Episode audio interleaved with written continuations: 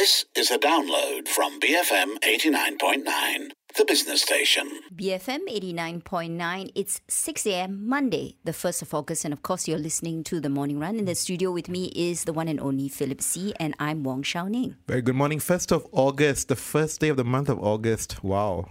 Where did the last eight months go? We always say that on the morning run, but it is really true. Time seems to have passed really fast this year. Yes, yes. I, I I don't know whether it's faster because we're allowed to roam free. I think because we are rushing to do so many things that because it's just all accumulated. This is called what we call revenge, isn't it? So revenge, it's revenge, recover, recovery. spending, revenge eating, Travelling. revenge traveling, revenge shopping, revenge seeing friends. Reconnecting, exactly. So I think that's why everything is moving very fast. Like even my weekend was like packed, jam packed. Like uh, when like a blur win. Just like a blur. Like I was like, oh, I wish Friday was like felt like yesterday. Well, we're we're probably now in this zone where we're thinking, can the next Friday come AS- ASAP, please? but this August is a very special month. It's also our country's birthday. They t- it turned sixty-five. wow, 65 yes on the 31st of August, yes. right? And then shortly after that, we also celebrate Malaysia Day on the 16th of September. Absolutely. 65 years old. Hmm. Not a kid anymore. Not a Definitely an adult. Time for retirement. I don't know. I don't know whether it's time for retirement, but have we matured? Ah, Uh, that's the question. But as usual, today is also a very jam-packed day on the morning run. Uh, starting with seven fifteen, we're gonna keep uh, keep. Sorry, give you an update on the political news, especially with the purported demise of the MOU between the government and the opposition with Dr. O. Isan. He's a senior fellow at the Singapore Institute of International Affairs. And at 7.30, Tech Sector Results with a tale of two halves. We check in with Dan Ives, Managing Director of Wedbush Securities, because, you know, Shao Ning, I'm really scratching my head. After two consecutive GDP prints which were negative, markets were doing very well. I told you. How many times have I said it before? There's no rationale. There's no rationality. It's literally buy on rumor, sell on fact. Absolutely. Or the other way around, depending on what you prefer. Scratching my head. Yeah, so it's the same glass, but it could be either half full or half empty, depending on your Hmm. view. Meanwhile, at 7.45, we're going to be talking about the rising cost of living because it's a hot topic in Malaysia, but with a focus on chickens and our price controls the right way to deal with this situation. We, we talked to Ong Kian Ming, Member of Parliament for Bangi and DAP spokesperson for International Trade and Industry. All this and more on the Morning Run. Stay tuned, BFM 89.9. 608, of course, you're listening to the Morning Run. This is BFM 89.9, Monday, the 1st of August. And in the studio with me is Philip See and I'm Wong Shao Ning. And that song was Dust in the Wind by Kansas. And it actually resonates with the article that we're going to be discussing because it could feel like dust in the wind. And we're talking about landlines. Remember that that phone where you used to press your buttons to get to a number? I you know, I'm old enough to remember the one where you turn it round and round and round, right? Yes. So oh, it brings so much nostalgia. so this is a Financial Times article entitled exactly what I just said: "Bring back the landline." And uh, Juliet Riddle, who wrote the article, I think she's feeling nostalgic because her parents.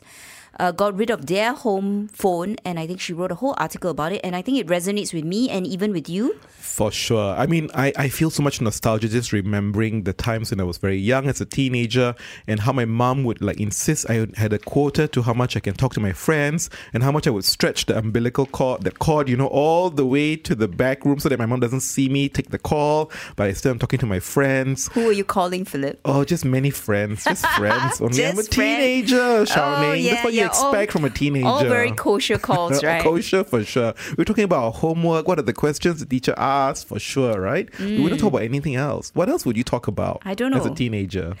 dot dot dot dot dot dot dot. But it really um, captures a certain era of our lives, right? This Yeah. is like pre-smartphone, pre-WhatsApp, pre-SMS. It was literally, I mean, other than writing a letter, shock horror. That's another thing that people have forgotten. Was one of the only ways you could communicate with another person. Yes. So the, the phone did evolve, right? I remember when I was in the UK studying, it became a cordless phone, but you still have the phone in the house. Yes. Yeah. Uh, but I think what people, are, what you're doing now is, as I move around and see people's houses, people don't even have the landline anymore. I don't. I okay. I have a landline because it was given to me with my Wi-Fi service, but I think I've used it less than ten times. So I think for me, it's actually very important to have a landline, especially for someone like us where we feel ourselves getting too connected to our mobile phones. We want to get away from the screen time, but still need to be connected for emergencies. Because, for example, right, like at night, I just really want to shut down my phone because Mm. it's very addictive. So from 8 p.m. to 5 p.m., I don't have my phone on. You really don't. I try not to, right? I try and turn it off. I can't do it. I know we can't, right? Yeah. But I say if people need to call me for emergency, at least as a landline, they can reach out to me because it it's really urgent. When it rings in the house, are you in a bit of a shock? Apa tu? What's that? What's that? Yes, Because the first, the few times it rang in my house, I was like, I didn't set an alarm. Well, what, what that noise? I don't have that problem because my mom, who's like 75, doesn't still connects and talks through the phone. So I still hear the ringtone, but it's of course much, much less. Everything now is through WhatsApp calls, which, which is much cheaper naturally. But there are these occasional aunties that still can't wean themselves off the landline. So I do get the occasional ringtone. Okay, so they're like, "Hello, Philip, is your mother at home?" Kind of conversation. Can I speak to her? And then you're like, yeah. "Hold on, auntie." And then there's that. I think for a lot of people, these these conversations probably like captured a lot of their childhood, like reflects a lot of what go- went on when they were growing up. Yeah. But I think for me, the landline is so important. Not so much of the landline itself, but the fact that it was used and should still be used as a means to reach out to people. Mm. To make that connection, to have that voice call rather than, you know, just the, the WhatsApp and the SMS, which is okay, but it's never the same as having that that voice. There's also that feeling that when you have a landline, it anchors you to a location. It says, This is me, this is my location. My home. My home, right? With a mobile, the, the mobility is an asset and a liability, in my view. You know, it, of course, it's very convenient to bring it around, but you know you can chuck it right? You can replace it. And it doesn't have that sense of ownership that you mm. perhaps have with the landline. That this is your home. And this is comes back to the question again about how we also perceive asset how we perceive wealth that asset ownership is actually quite important. And as a result of that then perhaps a landline is a way to reinforce that You know, the other thing that uh, when I read this article uh, brought back memories for me is when I was very young and I was sent to, to school, primary one, I remember. My mother made me memorize the home phone number. yep yep And she said, you know, if there's anything, you just call this number. If there's anything you need, like an emergency, whatever. And I wonder how many of us grew up memorizing our home number when we went off into the, went off to school, you know, for the first time, or tried to be like a mini adult. I think that's an excellent point. Uh, even now, I try and remember my sister, my brother, my sister-in-law, and my brother-in-law's phone numbers, even though it's easy to remember, right? But you can't, you won't remember these numbers if you have the mobile phone because it's just easier. I just type Yeah, the yeah, name. yeah. So tec- technically, also, I just remind myself every once every twice a year at least, like what are my sis- what's my sister's mobile number in case something happens to me. Yeah, you know what has uh, unfortunately uh, been okay has been put completely to to death, or may at least doesn't exist anymore. Remember that Philip, the phone book, the yellow pages and the phone book. I know it so brings so much memories because I used to use it to like to call restaurants to actually make you know reservations. what's so strange is that in the phone book, right, you had everyone's name and telephone number. Now you wouldn't dare put it out there because it could be used to PDPA. be yeah PDPA, and people are so worried about scamming, right? Yeah, and I think that's one of the best benefits of landlines. You don't, you didn't have those scams, right? No, much less. You still have much less. Uh, but let us know what you think. Does a landline bring back a lot of memories for you? Do you still have one in your home, or do you think it's really unnecessary and should should be put aside, like VCRs, cassettes, typewriters, and the iPod? Let us know what you think. Uh, you can tweet in at BFM Radio, WhatsApp in 018 789 8899. We'll be back after these messages. BFM 89.9. And that was So We Won't Forget by Khruangbin. It's 6.20, Monday, the 1st of August. And of course, you're listening to The Morning Run. Now, up next, we're going to be talking about the Great Resignation. I don't know whether it's still happening anymore, though. Yes, yes. It's an article from Bloomberg, and it's entitled The Great Resignation Worked. Most job swappers got a raise, apparently. I think this is a very American centric article, though. It is. It is a very American centric article. Uh, just to give you a sense about how great was this great resignation, it truly was great, yeah. According to Bloomberg, an average about 4 million workers quit each month from January to March this year. That was an annual turnover of, of nearly 50 million workers. That's about 30% of the workforce actually changed jobs. So there's quite a big churn taking place in the labor force. But I think the question here is did those who actually change jobs benefit from that change? And the answer seems to be yes, because 60% of those who quit between those that period actually saw wage gains, eh, whereas those who did not saw less than half. Actually, less than half of workers actually remained loyal. Could say the same. Well, normally you wouldn't leave a job unless uh, you get a pay raise, right? Assuming, okay, there's a few things, right? There's always when you leave a job, pull and push factors. Yeah. So for some people, literally, they're just pushed. They just they just hate their job. They don't really care. They just want to get out of there. And when they leave, maybe they don't leave uh, for better pay. It's a lateral move. Some people even downgrade, right? Downgrade their wages because they want to try something new. Uh, and then there are others who where the pull factor is so great because the other company is offering so much more money. So I think I, I don't know whether in the US because you know the job market was so tight that there was just so many pull factors and people were getting offers that were just so fantastic you couldn't say no. That's true. I think, and also, I think that's why there's so many fact moving factors. Because if you look at the tenure to when this survey was done, this was before this whole conversation of inflation took place. Yeah, we were talking about it being transitory, not real, and blah blah blah. But now, of course, it's very real and different. You just hurt Jerome Powell's uh, uh, feelings by saying blah blah blah, but never mind. But it's very true. So I think there were, as you say, many pull factors. The fact that many were stuck in lockdown for two years, it was time to you know scratch that itch and move on and try different things. As you said, super tight labor market. Although we have to, I think, make a point here that what took place, I think, in the first half of this year will look very different in the second half of this year. I think we are contending with a very different economic situation now. Yeah, the guidance is already there, and uh, you just have to look at the recently concluded uh, results. results. Yeah, from some of the big tech names. So big tech was a big, big, big employer. All right, and they were like hiring like there was no tomorrow because everybody thought. You know, this work from home benefit will just continue forever, right? Um, Yeah. People will just buy more equipment, they'll buy more software, everybody's going online. But that's not really the case. A lot of us have gone back to the office and maybe that buying has kind of curbed. So Microsoft, Apple, Google are those that already have come out to say that they're slowing, if not stopping hiring completely.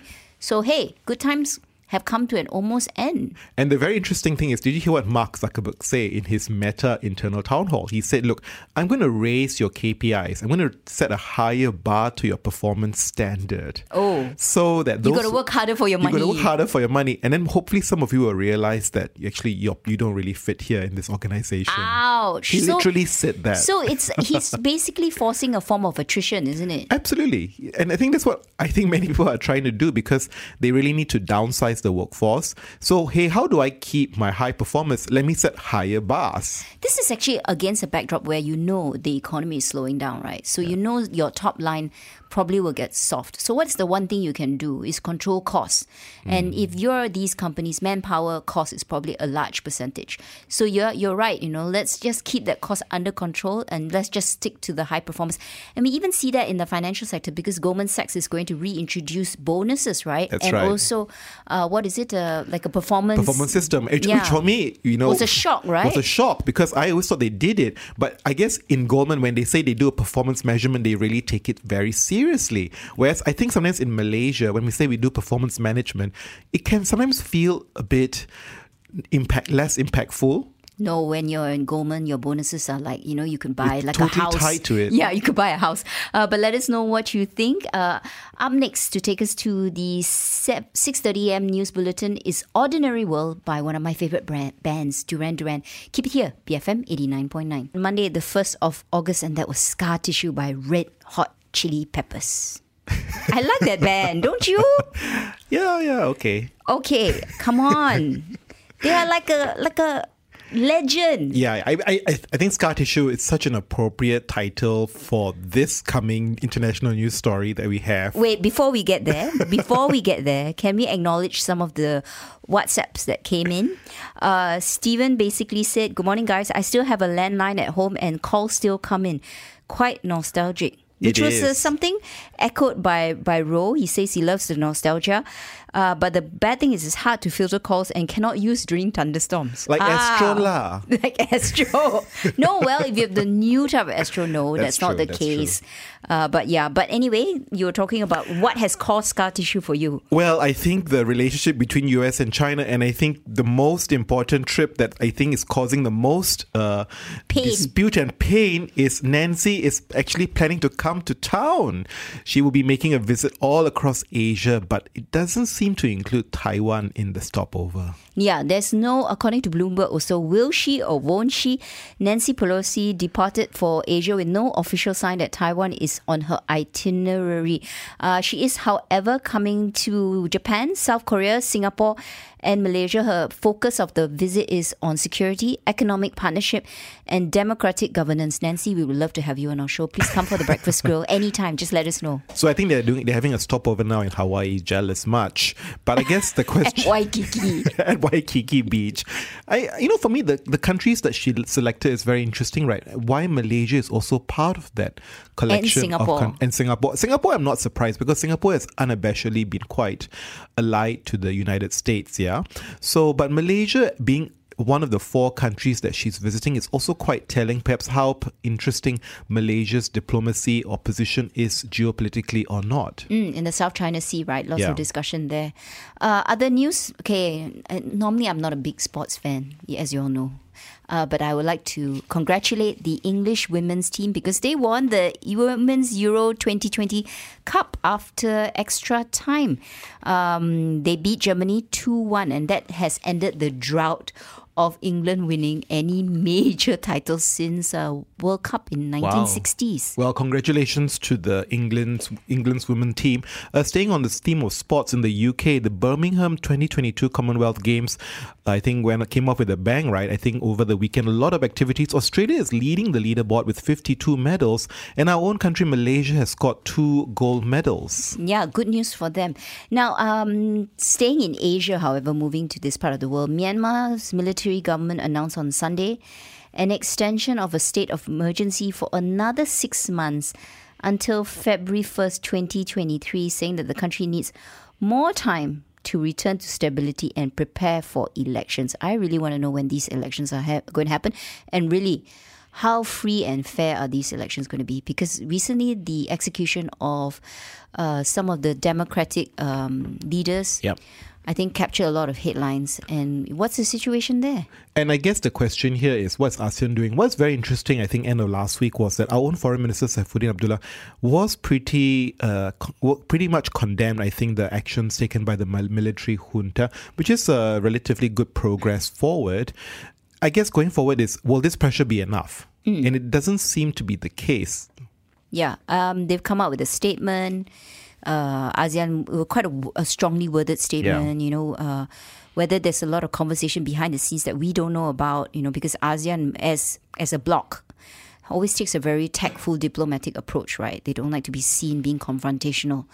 But at the same time, I think the execution of these four uh, activists has raised a lot of eyebrows as to what's the intention of this military junta. What's their game plan? Is there an exit plan at all? Yeah, and I wonder whether uh, Nancy Pelosi's visit to the to Malaysia and to ASEAN will bring uh, discussions, will have those kind of discussions take place. hopefully. Uh, but keep it here. Uh, we're going to come back after some messages. BFM 89.9. 6.50, you're listening to The Morning Run. It's Monday, the 1st of August, and that was Grooving by UB40. We certainly hope we've put you in that kind of good mood On a Monday morning. on a Monday morning. Now, I'm not so sure you'll be in a good mood when you look at our headlines, local headlines. um, well, what do you want to start off with? Well, I want to start about this uh, tobacco ban, right? This uh, act now called GEG, Generational Endgame. And no, they're not a Korean girl band. Which is what you automatically assumed this morning, That's right? what I thought it was. I thought it was Very girls' intellectual, generation. Philip, very intellectual. Never mind, please continue. But I think the debate here from an economic side is, you know, what is the impact of GEG to the economy? And, you know, over the weekend, there were two stories that I think struck my attention. One was from the Confederation of Malaysian Tobacco Manufacturers saying that it could impact the government's revenue by about 5 billion ringgit in the industry. Whereas on the flip side, what you heard from Health Minister Khairy Jamaluddin, the impact to the economy is less. That they have actually calculated that the economic to GDP is about 0.8% of GDP. So really two numbers that struck my, my from me. One is from the tobacco manufacturer saying, look, revenue loss about 5 billion ringgit. Our health minister saying, look, the economic impact is minimal, only 0.18% sorry of GDP. Yeah, okay. So I've got other inform- other data. Uh, this is from the Edge Weekly, and it's uh, entitled "Enforcement of Tobacco Generation Endgame Key to Its Success." Now they actually say MOF data shows that total excise duties collected from imported cigarettes and tobacco totaled 2.7 billion in 2018. But former Deputy Health Minister Dr. Lee Boon Chye said that the government and the private sector each spend between 7 to 8 billion a year to treat smoking related illnesses. So everyone apparently knows that the government is in fiscal worse off due to the tobacco use. I think that's the messaging coming out of the government. But I think lots of questions about the enforcement of the bill itself, Yes. privacy, uh, is the fine too high? Will you know? Do we know that young young people who do smoke, what is the protection against them? Will they be locked up? Will they be searched? Questions like this arise. Mm, And I think the debate, I think uh, many of the tobacco manufacturers are making is that this could relu- result in illicit trade of tobacco. And I think that's, I think, one of the biggest concerns that people have that when you do these kind of very strict lockdowns, you do generate this illicit flow and illegal trade taking place. Yeah, I see a lot of divergent views on this, and even doctors among themselves uh, conflicted. Well, not conflicted. They have different views, right? That uh, this is good, not good. Enforcement. What's the issue about the bill? And I myself am confused about it. You know, as usual, we would love to have Khairy Jamaluddin on the show anytime to clarify the, the position of the Ministry of Health on on this, because I think it is heading towards debate uh, um, this week, actually, in Parliament. No more so- smoke screens. No more. No Come and tell us the true picture. Clear the air for us, Khairy. Well, I think one air that we need a lot more clearing is the it's the the date of when GE15 is taking place. If you saw over the weekend, lots of symposiums, lots of meetings taking place, especially in our wonderful state of Selangor. Well, my wonderful state, we are in KL here. Um, the debate about who was going to lead the BN machinery, and it seems that it is not Tengku Zafrul. He will remain BN treasurer, whereas Noh Omar will be running the election campaign for BN for E GE15. No, but what's interesting is that by by Tunku Zafrul being appointed treasurer for Selangor UMNO, which is reported also in the Malaysian Insight, this paves the way for him to run in the next general election. Looks like uh, all that speculation that he might be gunning for Kuala Selangor might might might probably Might be true. probably will materialize i think this is where you know this is the debate right how long can you remain apolitical if you are in cabinet if you are in government That is well, a always the senator. central question I think six years that's the maximum term. it's the maximum So let's see, you know, whether he really will run uh, at the next uh, GE. But what I find really funny is the Malaysian Insight um, page, because at the top we have MOU still intact. Why the calls for GE15? Ask Anwar. And then on the left hand side, the corner is elections not far away, says PM. So which one do we believe? so this is where i'm also confused about the mou because you hear two different sides of the story isn't it one saying look the mou expires actually yesterday hmm. so does that mean that election will have to happen sooner rather than later whereas the other side is saying look the MOU, mou stays all the way up to when ge15 is called Well, we will find out very soon at 7.15 when we speak to Dr. O. E. San, Senior Fellow at the Singapore Institute of International Affairs. Maybe he has better clarity than us. But and very quickly, the Edge also asked a question which I would like to know. Who is UKSB's Hong Kong partner that paid millions to Malaysian politi- politicians? Read that article on the Edge. It's worth reading. We don't actually have clear answers but I like the fact that it's been raised. Up next is the 7 a.m. news bulletin, and to take us there is Cradle of Love by Billy Idol. Keep it here, BFM 89.9. Thank you for listening to this podcast. To find more great interviews, go to bfm.my or find us on iTunes. BFM 89.9, the business station.